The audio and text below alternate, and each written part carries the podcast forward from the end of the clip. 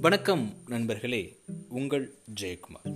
Good to great நீங்கள் யாரையாவது பார்த்து எப்படி இருக்கீங்க அப்படின்னு கேட்டிங்கன்னா நான் ரொம்ப நல்லா இருக்கேன் அப்படின்னு சொல்லி சொல்லுவாங்க. நிறைய பேர் என்ன சொல்லுவாங்க அப்படின்னா ஐ ஆம் குட் அப்படின்னு சொல்லுவாங்க. அவங்ககிட்ட நீங்கள் ஒரு கேள்வி கேட்கலாம். சரி இப்போ இருக்க நிலையிலேருந்து நீ ஏன் அடுத்த நிலைக்கு ஏன் போல? நீ ஏன் கிரேட் பர்சன் ஆகலை? அப்படின்னா அவங்க அதுக்கு சில காரணங்கள் சொல்லுவாங்க. எனக்கு நேரம் இல்லை அப்படின்னு சொல்லி சொல்லுவாங்க. எனக்கு இன்னும் சரியான வாய்ப்புகள் வரலை அப்படின்னு சொல்லி சொல்லுவாங்க. ஆனால் அதையெல்லாம் கண்டிப்பாக ஒரு காரணமே கிடையாது. அப்போது நாம் குட்லேருந்து கிரேட்டராக போகிறதுக்கான வழிகள் என்ன? ஏன் நம்ம குட்லேயே இருக்கோம்? ஏன் கிரேட்டுக்கு போக மாட்டோம்? ரொம்ப சிம்பிளுங்க. காலையில் எந்திரிச்சு வாக்கிங்கோ இல்லை எக்ஸசைஸோ பண்ணோம் அப்படின்னா உடம்புக்கு ரொம்ப நல்லது அப்படின்னு தெரியும். ஆனால் நம்ம அதை பண்ண மாட்டோம். ஏன் அப்படின்னா நான் இப்போ நல்லா தானே இருக்கேன். நான் ஏன் கிரேட் பர்சனாக ஆகணும்?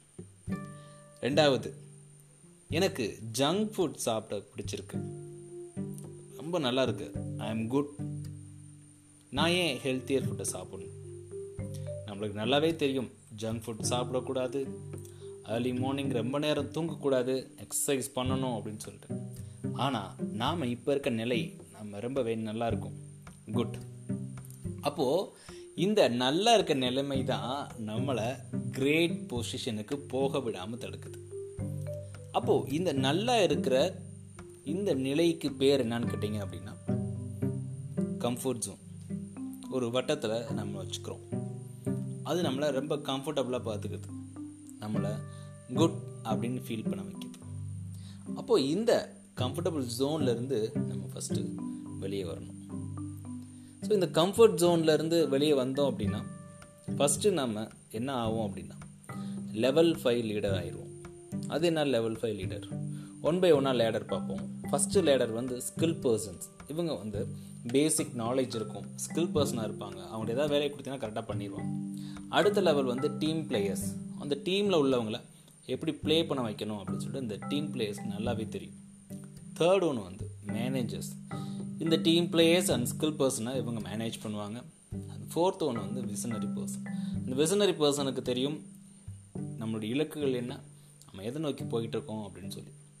அண்ட் தென் ஃபைனலாக ஃபிஃப்த் லெவலில் இருக்கவங்க தான் லெவல் ஃபைவ் லீடர் சரி இந்த லெவல் ஃபைவ் லீடருக்கும் இந்த கீழே உள்ள visionary managers team players and skill பர்சன்ஸ்க்கும் என்ன வித்தியாசம் அப்படின்னு கேட்டிங்கன்னா ரெண்டே ரெண்டு வித்தியாசம்தான். இவங்கிட்ட நிறையா ஹியூமிலிட்டியை பார்க்க முடியும்.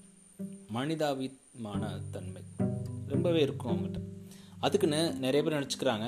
இவங்க ரொம்ப ஹியூமிலிட்டியாக இருக்காங்க அப்படின்னா இது அவங்களோட வீக்னஸ் நினச்சிக்கிறாங்க. கண்டிப்பாக கிடையாது.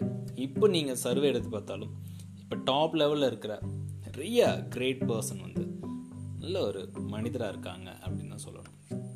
ரெண்டாவது விஷயம் என்னன்னு கேட்டீங்க அப்படின்னா ஸ்ட்ராங் டிட்டர்மினேஷன் இவங்க வந்து ரிஸ்க் எடுக்கிறதுக்கு யோசிக்கவே மாட்டாங்க. ரிஸ்க் எடுத்துகிட்டே இருப்பாங்க. அதுதான் இந்த கீழே உள்ள ஃபோர் லெவலை விட இந்த ஃபிஃப்த் லெவலில் உள்ள லீடருக்கும் வித்தியாசம். சரி நான் வந்து டாப் லெவல் லீடரில் இருக்கேன். அதாவது லெவல் ஃபைவ் லீடர் இருக்கேன். வேறு என்ன எனக்கு வேணும்னு கேட்டிங்க அப்படின்னா லீடராக இருந்தால் மட்டும் போதுமா? நம்ம கூட இருக்கவங்கள நாம் வந்து கரெக்டான பர்சன்ஸை நம்ம செலக்ட் பண்ணணும். செலக்ட் த ரைட் பீப்புள் நம்மளுடைய பஸ் அப்படின்ற லைஃப்பில் நம்ம நிறைய பேர் லைஃப்பில் வந்து ஏறலாம். ஆனால் அதில் நம்ம கூட யார் பயணிக்க போகிறாங்க அப்படின்னு நம்ம தான் செலக்ட் பண்ணணும். அந்த பர்சன் ரைட் பர்சனாக இருக்கணும். தேர்ட் ஒன் பார்த்தீங்க அப்படின்னா surround yourself with the right people அப்போது பீப்புளாக செலக்ட் பண்ணியாச்சு. சப்போஸ் அவங்க ராங்காக இருந்தாங்கன்னு என்ன பண்ணுறது ஸோ எலிமினேட் பண்ணுறதுக்கு யோசிக்கக்கூடாது. இங்கே நம்ம அவங்கள எலிமினேட் பண்ணிவிட்டு நம்மளை சுற்றி ரைட் பீப்புள் இருக்கிறப்போ நாம் கண்டிப்பாக குட் அப்படின்ற நிலையிலிருந்து கிரேட் அப்படின்ற நிலைமைக்கு மூவ் ஆயிடுவோம் நன்றி நண்பர்களே மீண்டும் நாளை இன்னொரு பதிவில் உங்களை சந்திக்கிறேன். Good to great